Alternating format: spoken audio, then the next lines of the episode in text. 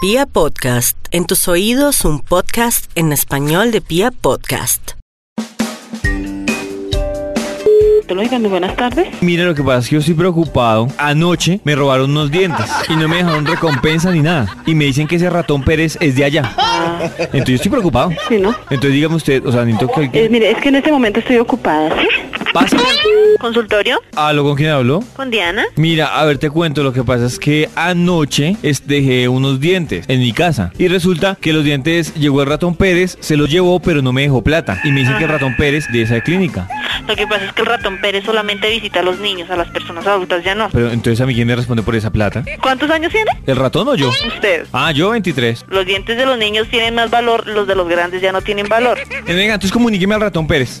No, él no está. ¿Me lo está negando? No, no se lo estoy negando. Lo que pasa es Entonces. que él no ha llegado, está de vacaciones. ¿Con mi plata y con mis dientes? Sí, sí, yo entiendo, yo entiendo, pero ya le digo, o sea, no pudo haber sido el ratón Pérez porque el ratón Pérez no está en el país. El ratón Pérez vino y se los llevó y no me dejó la plata ahí. Bueno, entonces no fue el ratón Pérez, entonces fue el hada de los dientes y nosotros no trabajamos con ella.